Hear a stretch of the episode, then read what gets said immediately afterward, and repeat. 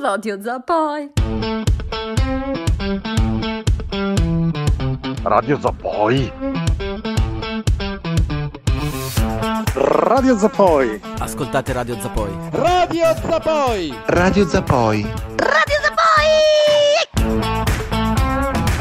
Radio Zapoi. Radio Zapoi. Radio Zapoi. Radio Zapoi. Radio Zapoi.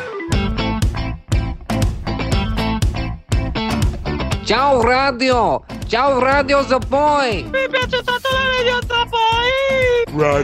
Zapoi. Radio Zapoi. Oh.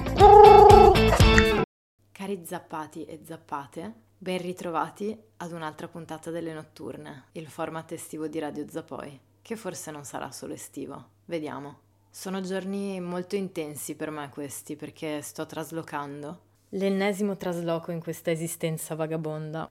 Sto traslocando a circa 300 metri da casa mia perché Campalto veramente è il posto dove voglio stare. El Paso, Campalto.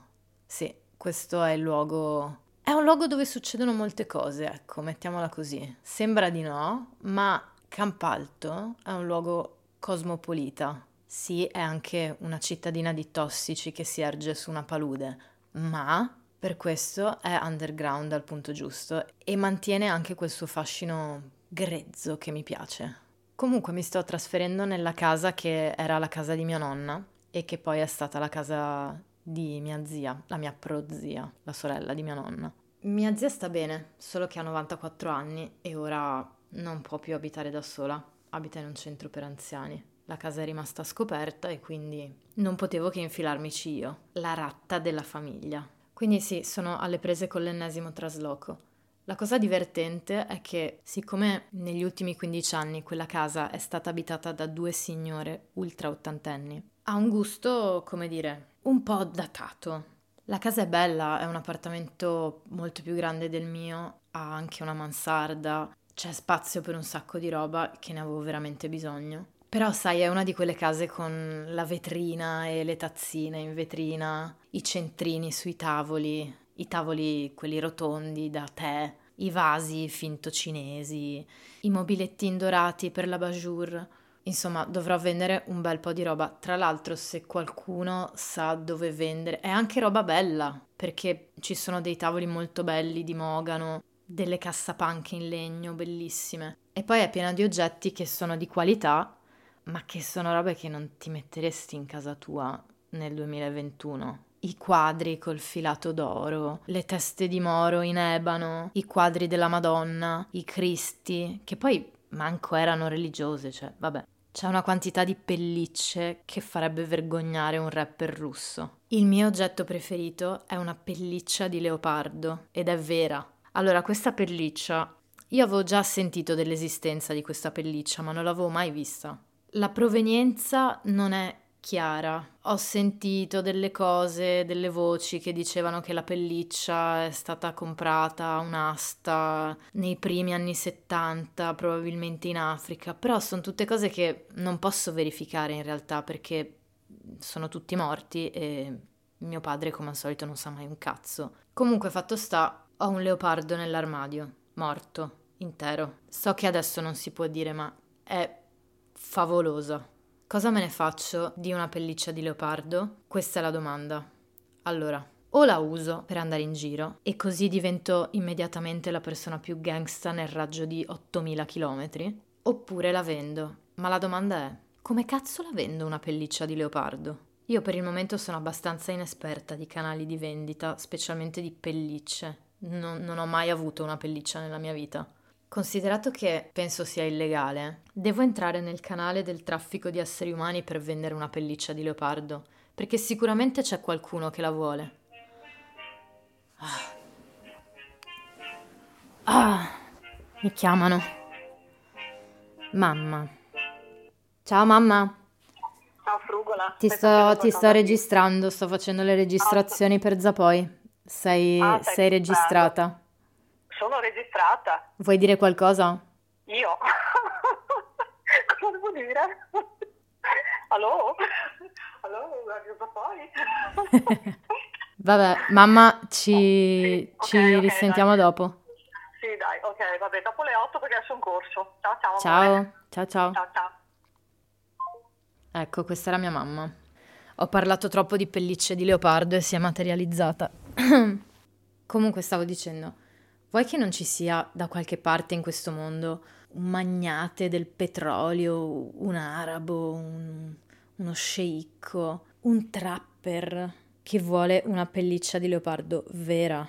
Cazzo, sicuramente c'è. Ma come faccio a mettermi in contatto con queste persone? Comunque, se avete qualche dritta, contattatemi in privato e parliamo anche di una percentuale. Pensa com'era vivere negli anni 70. Potevi avere una pelliccia di leopardo ed era assolutamente normale che tu andassi in giro con una pelliccia di leopardo, un leopardo intero addosso. Non c'era nemmeno il concetto di salvaguardia dell'ambiente, protezione delle specie. Me la vedo mia nonna negli anni 70, a Capodanno, con addosso la pelliccia di leopardo, mentre ascolta i Bee Gees e sorseggia il punch.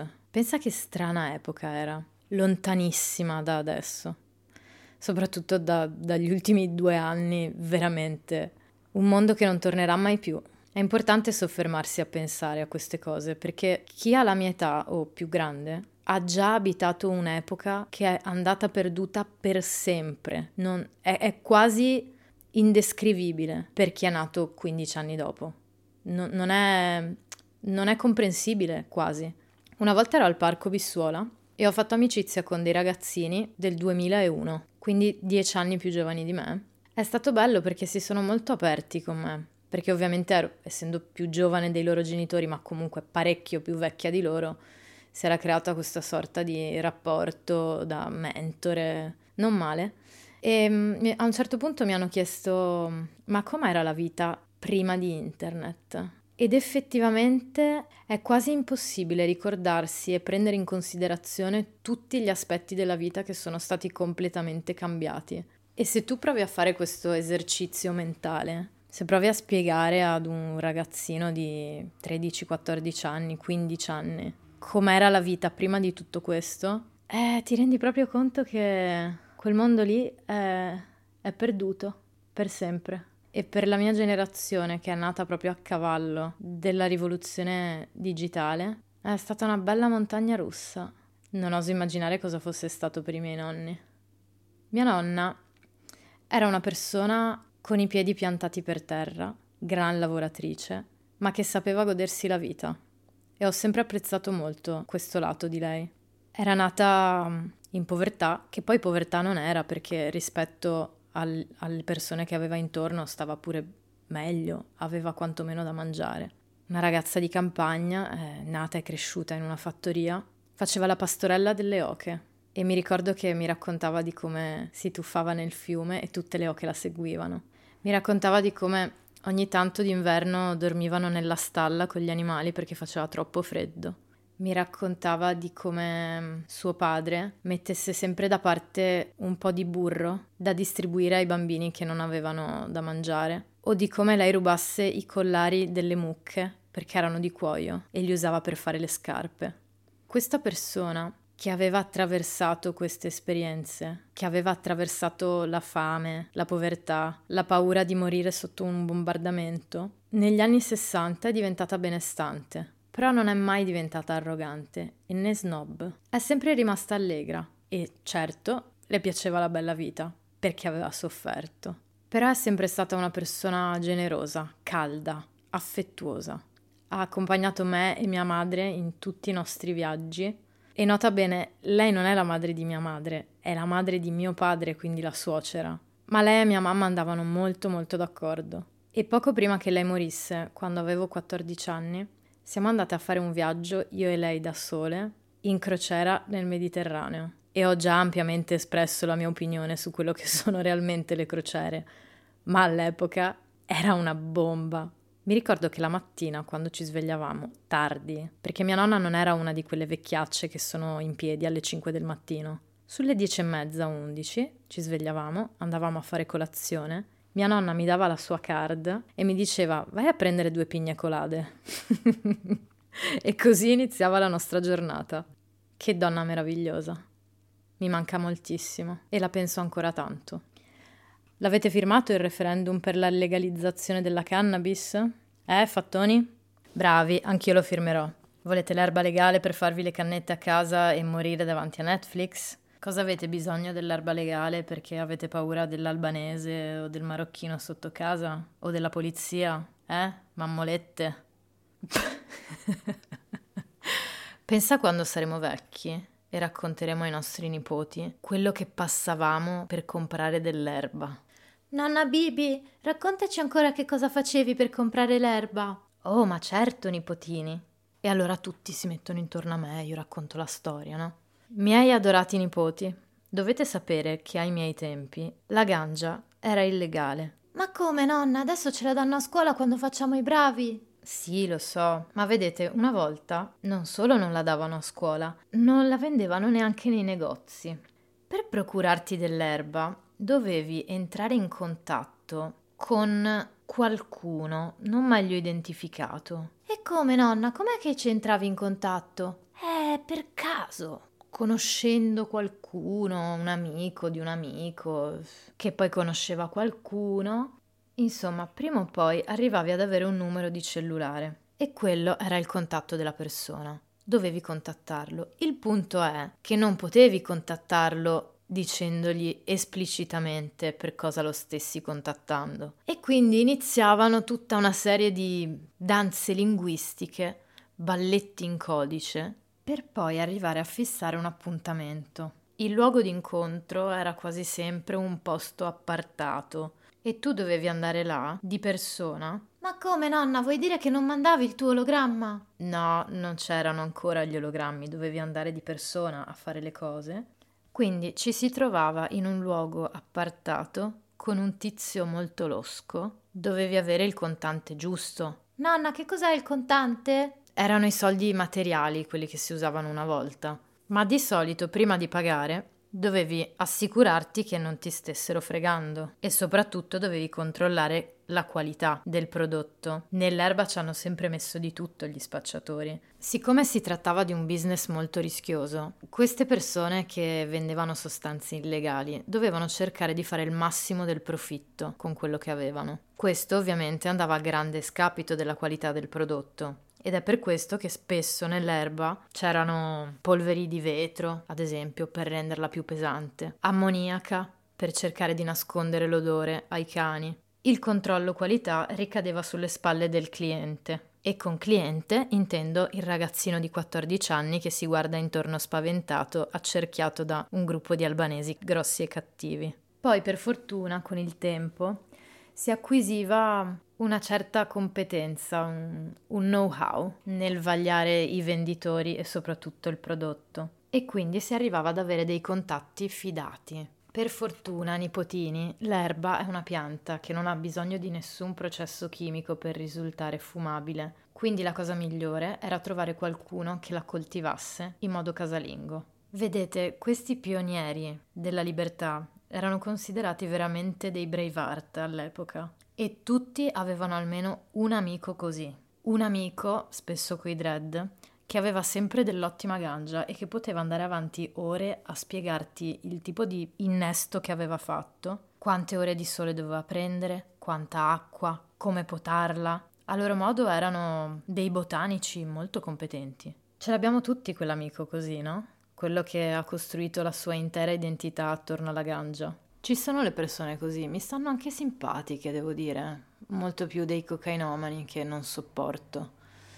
La questione coi fattoni è che dopo una certa età, e me ne sto rendendo conto ora che ho 30 anni, l'ossessione per l'erba diventa qualcosa di un po' penoso. Perché ci sta quando hai 14, 15, 16 anni, anche 20 anni, conosci tutti, tutti conoscono te, tutti vogliono entrare in contatto con te e ci sta quando sei a scuola, ci sta ancora quando sei all'università. Dopo, diciamo che se vuoi continuare a legare indissolubilmente la tua persona alla gangia, dopo i 30 anni, allora devi crearti un personaggio e non puoi mai lasciarlo. Devi andarci full on, capelli lunghi raccolti in un codino, maglietta di cotone grezzo, pantaloni comodi, braccialetti, anelli, bandiera dell'Etiopia, santino di Haile Selassie. Eh, devi farlo perché, perché non è più una cosa casual dopo i 30. Dopo i 30 hai scelto di essere il fattone. E allora io dico, devi abbracciare completamente quell'identità. Comunque firmatelo questo referendum. Firmatelo anche se non fumate le canne. Io non fumo più le canne ormai, ma le ho fumate per buona parte della mia vita e so bene che non ha senso che l'erba sia ancora illegale. Come diceva il grande Bill Hicks, ferma il tuo dialogo interiore. È chiaro che l'erba è una droga migliore dell'alcol di gran lunga. Se l'alcol è legale, non vedo perché non dovrebbe esserlo l'erba. È ovvio, no? Quando bevi alcol sei violento, irascibile o tristissimo. Comunque sei molesto. Se fumi erba, al massimo ti viene fame, fai fuori un'intera scatola di cioccolatini, vabbè. Se bevi tanto, se ti ubriachi, vomiti e potresti persino finire in coma. Se fumi tanto, prendi sonno. Provate a pensare, se due persone stanno facendo una rissa, è più facile che siano ubriache o che si siano appena fumati una canna? Ecco, appunto. L'hanno detto un sacco di persone prima di me, non sto dicendo nulla di originale è talmente ovvio che la ganja non è una droga pesante o comunque migliore dell'alcol. Allora, o rendiamo l'alcol illegale per coerenza, oppure legalizziamo sta cazzo di ganja e cerchiamo di togliere qualche soldo alle mafie, visto che che poi sicuramente nel momento in cui la legalizzeranno, perché lo faranno, tutte le mafie si saranno già organizzate per gestire i centri produttivi e i punti vendita. Questo Vabbè, è ovvio. Però almeno li tassiamo, non so cosa, cosa devo dirvi. Comunque io questa storia della legalizzazione la farei alzare di livello. La mia proposta è la seguente. Perché non proviamo a legalizzare tutto per un anno e poi vedere cosa succede? Così, per fare una prova. Tutto. Cocaina, chetamina, eroina, crack, tutto. Tutto legale tutto puoi comprare e vediamo che succede. Perché a ben pensarci, il concetto di droga è molto recente. Noi non ce ne rendiamo conto, ma è una cosa degli ultimi cent'anni, l'idea di rendere illegale una sostanza. C'era sicuramente la consapevolezza che alcune sostanze creassero dipendenza o comunque dei problemi, ma l'idea di limitare la libera scelta delle persone per quanto riguarda che cosa dovessero ingerire o fumare o iniettarsi. In realtà è una cosa veramente molto recente. Considerate che l'ultima oppieria a Venezia fu chiusa nel 1935. Con tutti i problemi che c'erano, secondo me le persone nemmeno si ponevano questo problema. Nel senso, quando una buona parte della popolazione non ha neanche da mangiare, vietare delle sostanze sembra veramente un problema superfluo. E devo dire che secondo me il nostro rapporto con le droghe è molto cambiato. Io vedo che negli ultimi anni ci siamo un po' americanizzati al riguardo, siamo diventati più estremisti. Agli americani piace usare una parola che è sober, che vuol dire lucido, ma la lucidità è una condizione temporanea, esattamente come l'essere ubriaco, non dovrebbe durare in eterno. Sì, tu sei sobrio nella tua vita di tutti i giorni e poi ogni tanto puoi essere anche ebbro e poi torni ad essere sobrio. Se tu sei ubriaco tutti i giorni è ovvio che non va bene, ma anche se sei sobrio tutti i giorni non va bene, perché sei comunque un estremista. E come ho detto in precedenza, secondo me essere adulti vuol dire riuscire a muoversi fra i contrasti, abitare le sfumature, è inutile che continuiamo a vietare le sostanze, secondo me, perché a parte alimentare la costante infantilizzazione del cittadino, che è una cosa che mi sta proprio tanto sui coglioni, quello che stiamo facendo in realtà è vietare degli stati di coscienza. E in quanto esseri umani, visto che tutta la nostra vita passa attraverso la nostra coscienza e la nostra esperienza di essa, vietare le alterazioni di coscienza è come vietare alle persone di viaggiare in certi luoghi. Non è giusto e non fa altro che limitare l'esperienza di vita degli esseri umani, esperienza che dovremmo cercare di arricchire invece che impoverire. Del resto, cari zappati, se la natura ci ha fornito questo spettacolare ricettore biochimico, anche noto come cervello, perché non dovremmo usarlo? Sembra un po' un controsenso limitare le nostre possibilità neurali invece di esplorarle. È un po' come se stessimo vivendo la preistoria della coscienza, un'epoca fatta di superstizioni e paure infondate. Non è sorprendente, dopo tutto, se pensi che una volta veniva impedito alle persone di studiare il corpo umano e adesso viene impedito alle persone di studiare la mente. E questo atteggiamento ottuso e antiscientifico è veramente ingiustificato, considerato che le persone che hanno esplorato quella vastità interiore sono tornate indietro con tali straordinari cimeli che si sono tradotti in arte, cinema, letteratura, musica. Pensa cosa sarebbe la musica senza le alterazioni di coscienza. E io qua parlo di alterazioni di coscienza, non necessariamente droghe, solo che le sostanze funzionano da scorciatoia. Certo, probabilmente potresti arrivare allo stesso risultato se meditassi per vent'anni in una caverna in Tibet, ma magari non hai il tempo di farlo o probabilmente non lo faresti mai se fosse così.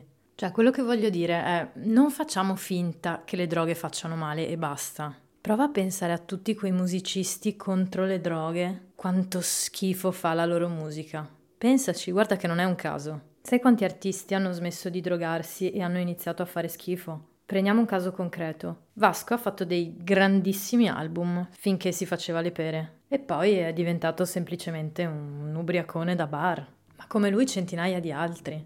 Certo, come artista devi essere bravo a mantenere l'arte come tua priorità invece che la droga. La droga è solo un mezzo e l'arte deve essere sempre l'obiettivo. Ma è fuori da ogni dubbio che dissolvere i confini del proprio ego faccia molto bene all'arte. Quindi mi raccomando, scegliete accuratamente le droghe che prendete. Cercate di non ricadere nella trappola infinita del rafforzamento del vostro ego. Si rischia di diventare un po' dei megafoni involuti. Siccome in questa vita bisogna costantemente introdurre delle sostanze nel proprio corpo e tutte le sostanze che introduciamo nel nostro corpo hanno un effetto su di noi, anche lo zucchero, anche i grassi, i lipidi, la caffeina, la teina, tutte queste cose hanno un effetto. Alcune non hanno un effetto psicotropo, altre sì. Questo corpo è una macchina, fallo lavorare. Il tuo cervello è una macchina, fallo lavorare. Abbi fede in lui, vedi dove ti porta. È stato fatto esattamente per questo. È stato fatto per darti la possibilità di essere fatto. Vabbè, a parte queste battute che, Dio mio, vabbè, mi escono così perché sono stanca, evidentemente, sono troppo stanca. Anche stanotte ho fatto un sogno tremendo in cui c'era la polizia che mi seguiva, che mi puntavano le pistole addosso perché non avevo firmato una cosa. Vabbè, mamma mia, quanto sono rimasta traumatizzata dal... dallo Stato e dall'incontro con, con l'autorità dello Stato.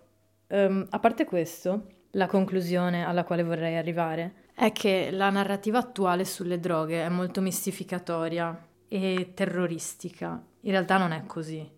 Io mi auguro che in quanto persone adulte ed in possesso della propria facoltà di scelta, tutti siano in grado di fare le proprie esperienze o quelle che ritengono necessarie, in modo sicuro, in modo intelligente e cercando di mantenersi indipendenti dal terrorismo psicologico che viene fatto ormai da 50 anni sulle droghe. Poi ovviamente non sarà così, perché se tutti si comportassero in modo ottimamente economico, allora non ci sarebbero neanche persone che stanno male per l'alcol o per nessun'altra sostanza.